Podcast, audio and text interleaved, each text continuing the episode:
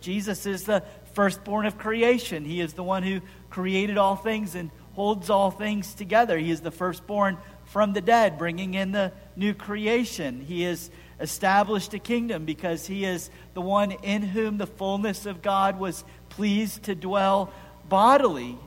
His kingdom is a, a big, it's a present reality. It is a big deal. He's putting things that are broken back together. That's big stuff. Jesus is a big Savior who has done big things, and his kingdom is making a huge impact on the world. And so Paul begins chapter 3, where we find ourselves transitioning from talking about the preeminence of Christ to the practical implications, the practical application. The big king, he kind of goes into this. Look, he's a big king with a big kingdom, and he should make a big difference on our lives. But this is where he goes after he said that. That big king with a big kingdom making a big difference, he then goes immediately into the most ordinary relationships that we have. The most ordinary, common, everyday aspects of our lives, particularly here at the end of chapter 3, as Chad did last week, in the family relationships of husbands to wives and children to parents and parents to children. All these are the, this is just the environment. This is the most absolutely ordinary part of our lives. And then here in 22 and onward, he then begins to deal with employee employer relationships. This is what it means to belong to a big king with a big kingdom that's making a big difference. He's making those big things in the most ordinary parts of our lives. Jesus isn't first making people who are amazing at Instagrammable moments or things that you can place on Facebook. He's, he's, a, he's making the biggest difference in the things that you do day in and day out. And as Christians, we need to think about big things, but we need to think about making those big things important in the most ordinary parts of our lives, lest we miss the fact that this is an upside down kingdom where the weak and the vulnerable and the average find a home, seeing Jesus make a difference in the weak and vulnerable average parts of our lives.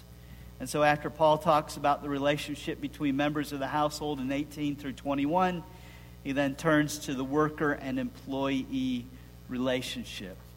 Now, this needs to be said.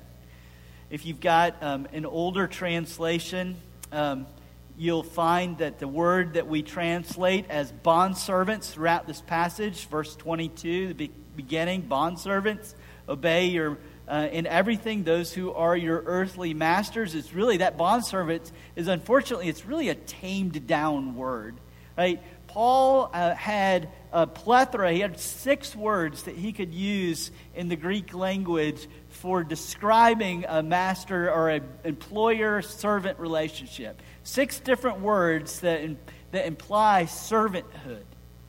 Instead, what he does is he goes to the the most weak, vulnerable, and oppressed of that group. It really should be translated slaves. Actually, the ESV tra- changed its, its translation philosophy. In the original, it was slaves, and then they kind of tamed it down and went to bondservants. But the Greek word is doulos. It was the most, um, the, the most disregarded position in Roman culture. A slave in a Roman culture was um, had no legal rights, they had no access to the justice system, they were owned by another, and it was a fabric, part of the fabric of the ancient world. Slavery meant that his or her labor was owned by someone else, their life was owned by someone else, their Every aspect of their daily life was controlled by a master. It needs to be said slavery and then and now was sinful, horrendous, demeaning.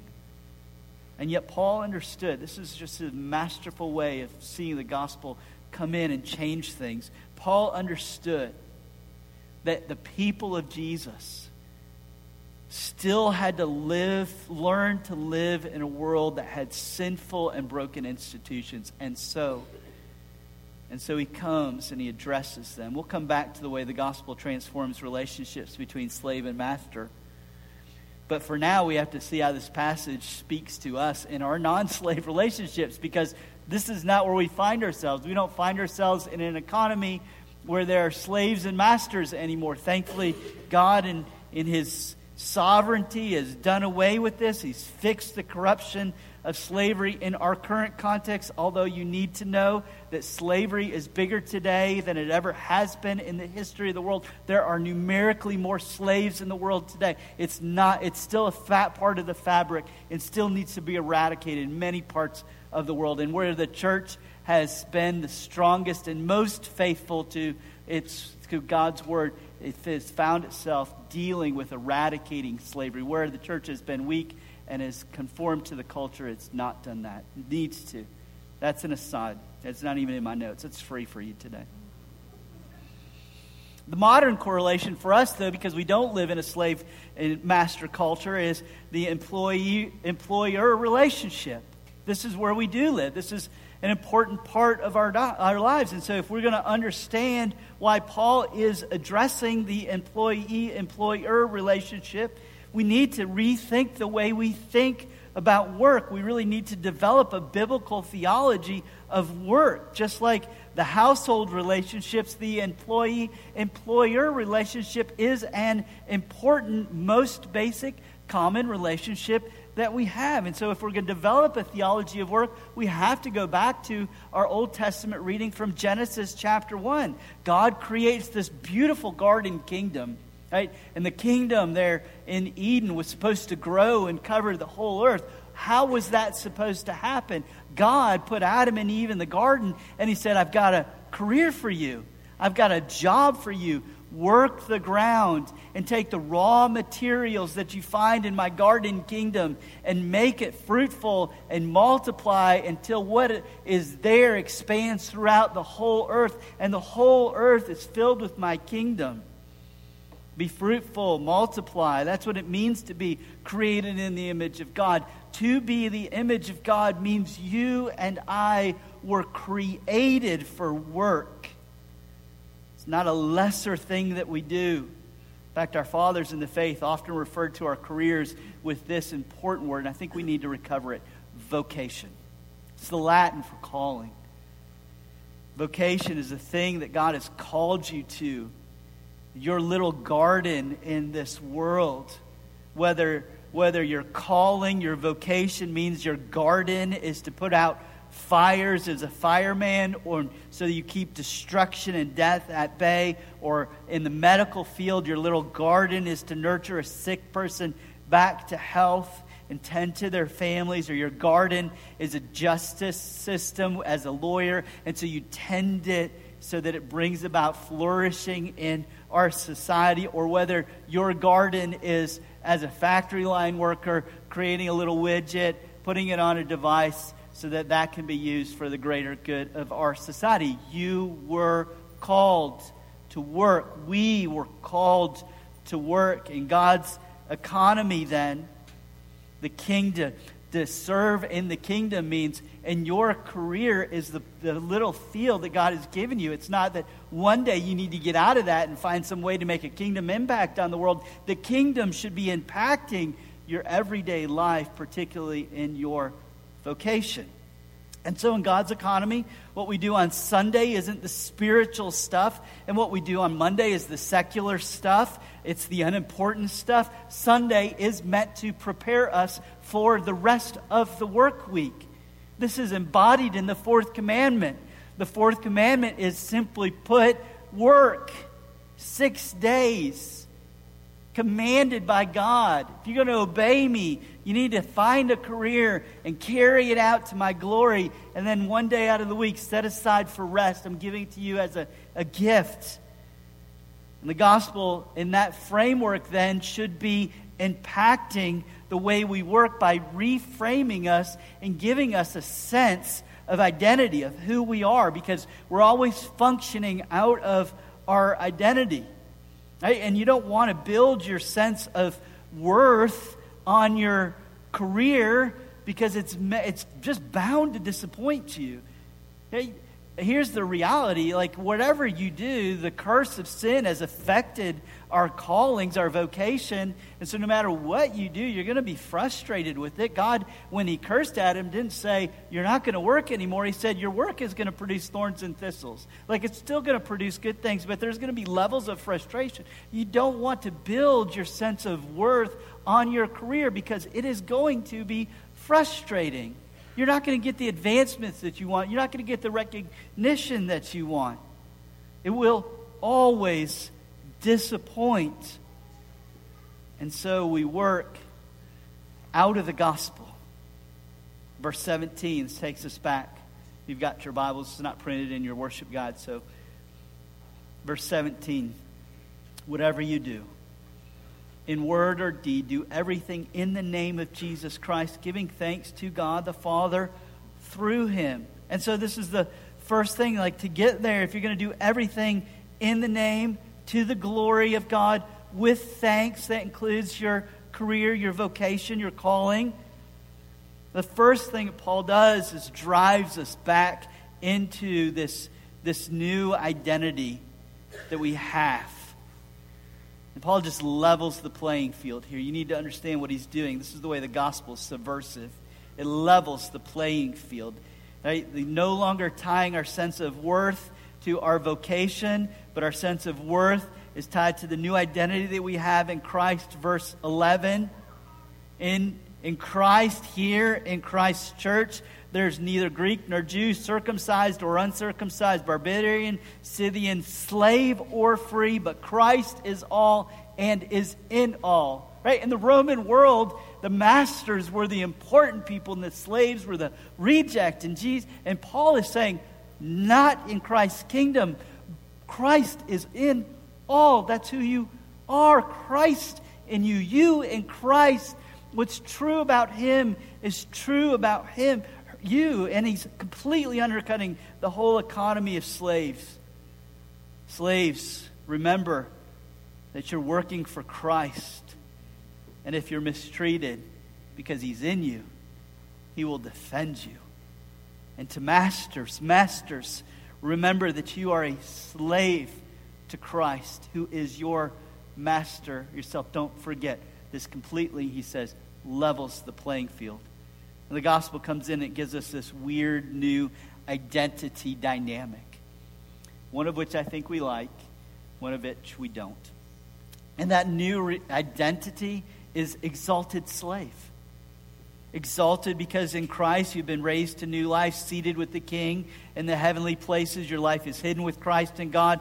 Verse 3 of chapter 3. And when Christ appears, you will appear with him in glory. You're exalted. This is your new identity. Where are you now? You're in Columbia, Tennessee, and seated with Christ in the heavenly places. What's true about him is true about you. But the other identity, that's glorious stuff. Like that makes your heart sing.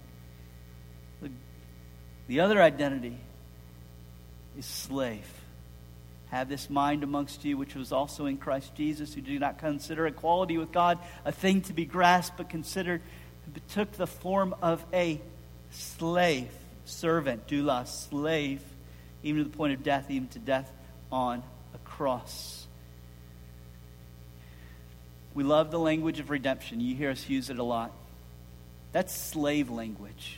See, what redemption is the language of buying and selling, particularly in the slave market. Jesus went to the slave market where sin and Satan had us in their bondage, and his awful masters were making us live lives of destruction, of self destruction, and other destruction. He went into the slave market, and with the price of his blood, he shed it to redeem us out and that makes us slaves of Christ. 1 Corinthians chapter 6 verse 19. You are not your own because you were bought with a price.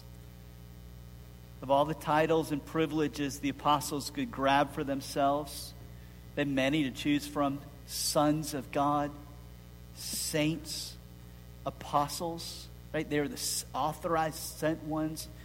The one most, I was struck by this this week, the one most frequent title that they used was slave. 2 Peter 1 1. Peter, a slave and apostle of Christ. Paul, Philippians 1 1. Paul and Timothy, slaves of Christ to the saints in Christ in Philippi. Romans 1 1. Paul, a slave of Christ. James 1 1. Again, notice that all these are introductory statements. James, Jesus' half brother. That's a pretty big title to claim for yourself. But this is not how he introduces himself.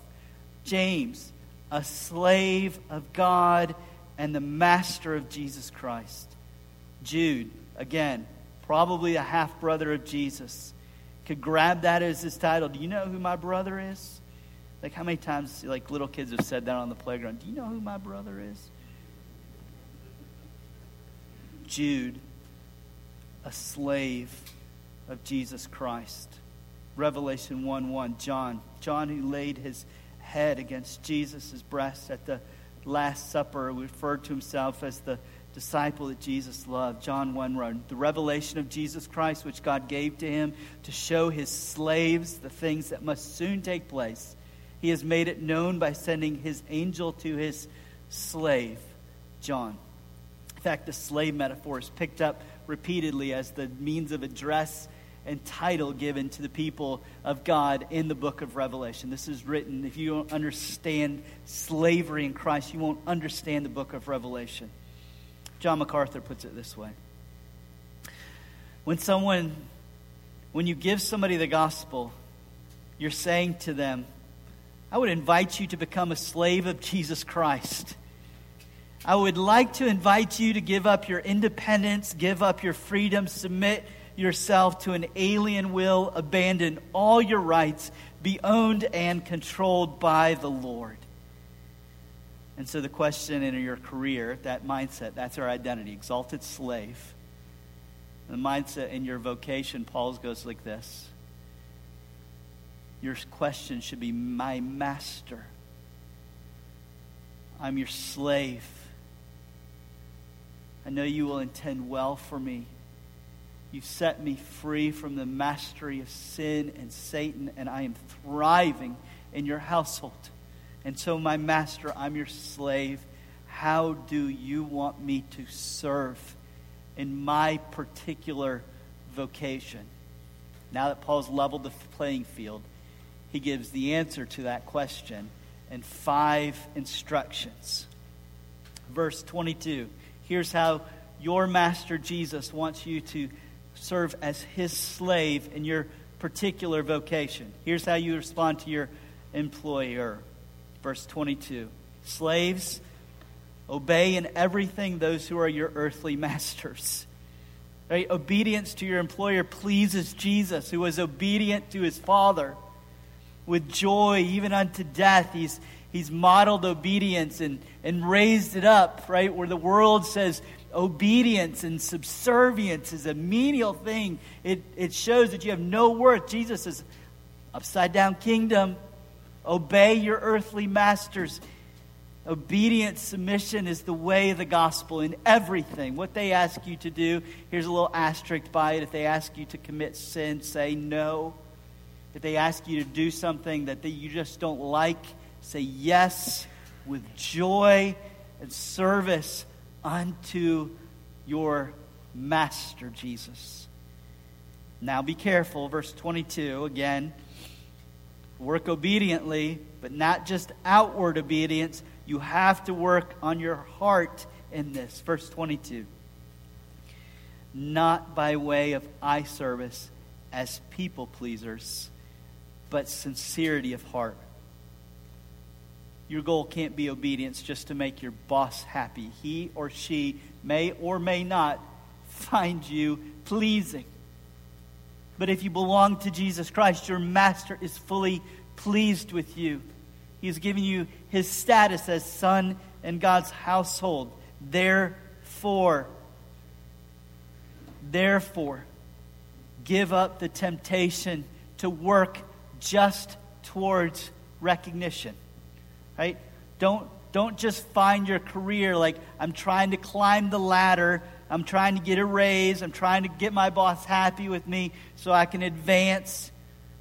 This is where ambition corrupts vocation. Jesus has called you. If he wants you to advance, he'll open that door, he'll make it possible, he'll make it happen. If he doesn't, he will leave you where you are at. And ambition often is just a subtle form of idolatry and unbelief. It says, I want to take my career into my own hands. And it makes vocation serve me rather than me serving Jesus in my vocation. So put it away, not for eye service as people pleasers, but with sincerity of heart. Third, fearing the Lord. The end of verse 22.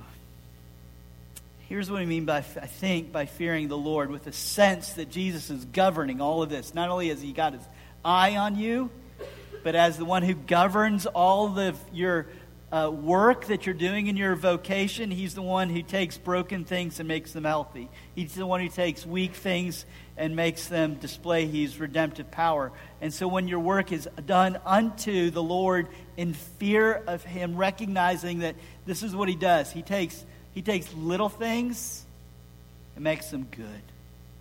There's nothing more frustrating in work than feeling like this is just meaningless. Whatever I'm doing today, it's like this form I'm filling out, report I've got to get done. No one cares, no one watches. Not only does Jesus watch, he cares. And he takes little, ordinary things and makes them produce good for this world. Feeble efforts he uses to create beauty and redemption. And so you got to see this as well as, as work as an extension of love for neighbor. Right? Your vocation, your calling, is one of the ways you serve your neighbor. When the farmer works the ground and grows food that ends up on your table, his neighbor gets to enjoy creation. That's love for neighbor. I'm putting something beautiful into the world, something necessary. I'm serving my neighbor. When the factory worker is, is just hanging a door on a car, that car is going to be pleasure to your neighbor one day and allow your neighbor to move sick relatives to the, the hospital or groceries to their home or their children to sporting events. Jesus is the great multiplier, and he takes feeble things, small things, and uses them for good. One author, Martin Luther, was sort of the master of this doctrine of vocation. Martin Luther, one author commenting on this, makes this point.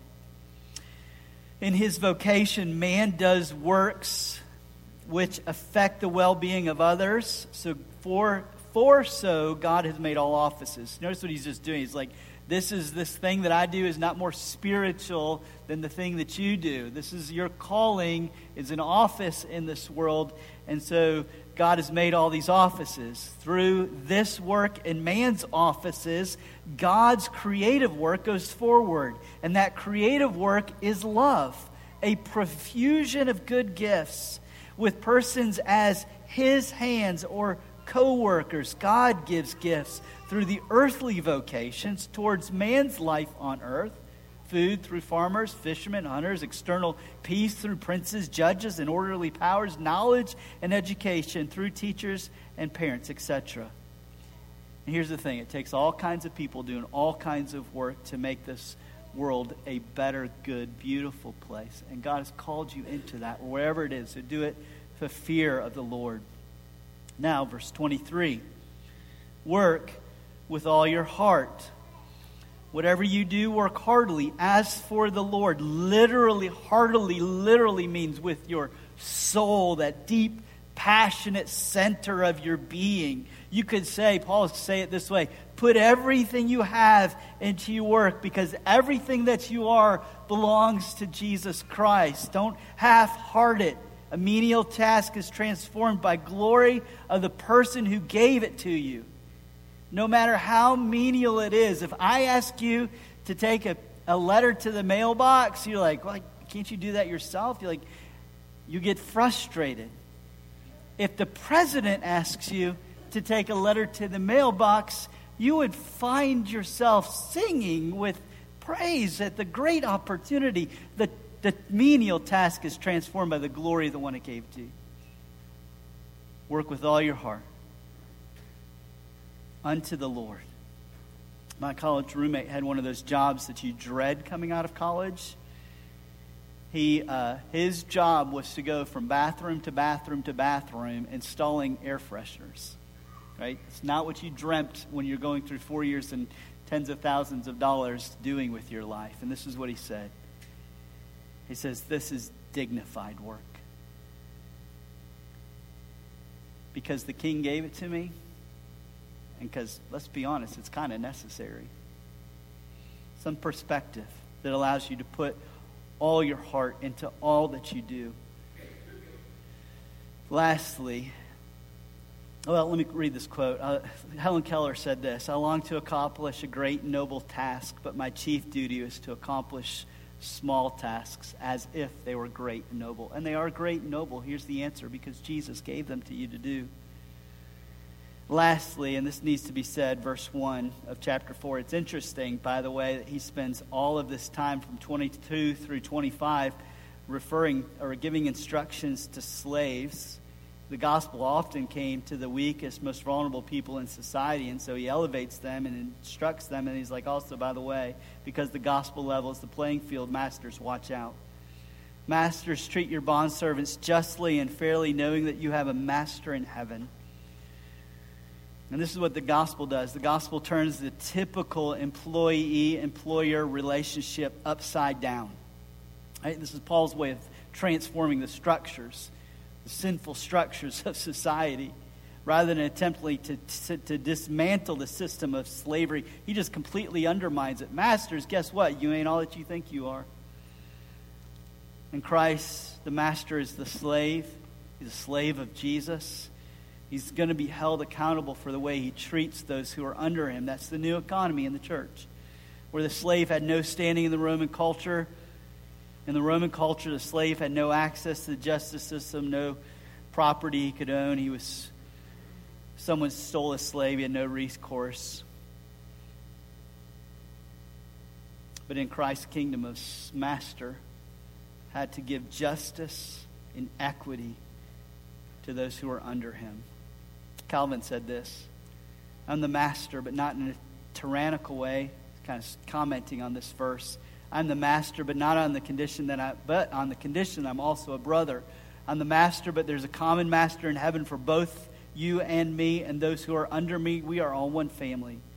And this is the way the gospel just turns. If you're an employer, you need to get this. The gospel's turned this upside down for you if you belong to Jesus Christ. Like putting on the shirt the wrong way, and Jesus is like, ah, oh, like turn it or flip it back inside. You got your shirt on inside out and backwards. Fix it. And he turns this employer relationship around. If you are an employer, your employees do not exist simply to advance your business and to put dollars in your pocket. Rather, you exist as an employer in service to them. This is the way of the gospel. Look at your master in heaven, who did not consider equality of God a thing to be grasped, but humbled himself in the form of a slave. He worked so that you could prosper. His kingdom is where he uses all of his resources to service to his slaves.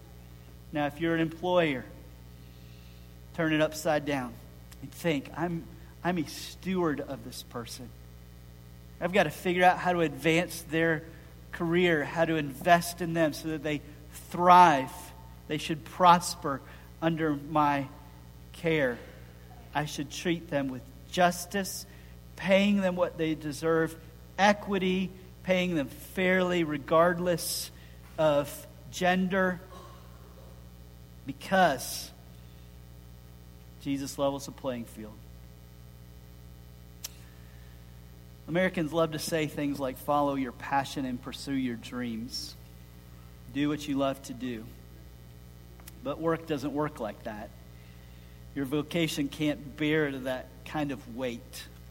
Can't be the engine that drives your life.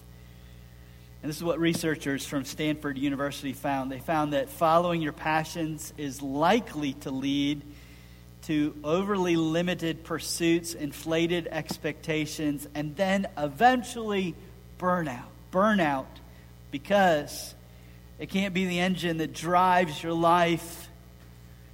This is what once uh, the authors concluded. People are often told to find their passion as though their passions and interests are preformed and simply must be discovered. This idea has hidden motivational implications. Urging people to find their passion will lead them to putting all of their eggs in one basket, but then to drop that basket when it becomes difficult to carry. And here's what the Bible says it's going to get difficult to carry, and you will burn out.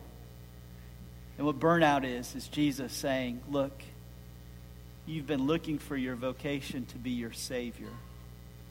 Transfer that weight to me. Serve me, and I'll empower you. Serve me in your vocation, and together we'll make beauty in this world. Serve me in your vocation, and your neighbor will be loved by you. Serve me in your vocation, and together my kingdom will bear much fruit in this world. Let's pray. Father, as um, we would readily confess, we've lost sight of the impact of the preeminent Christ and his kingdom on our lives. So send us out to do good. Equip us to love our neighbor. Help us to be obedient when asked to do things. This is hard for us and to do so with joy as unto the Lord and with thanks. For we pray this, our Savior, in your glorious name. Amen.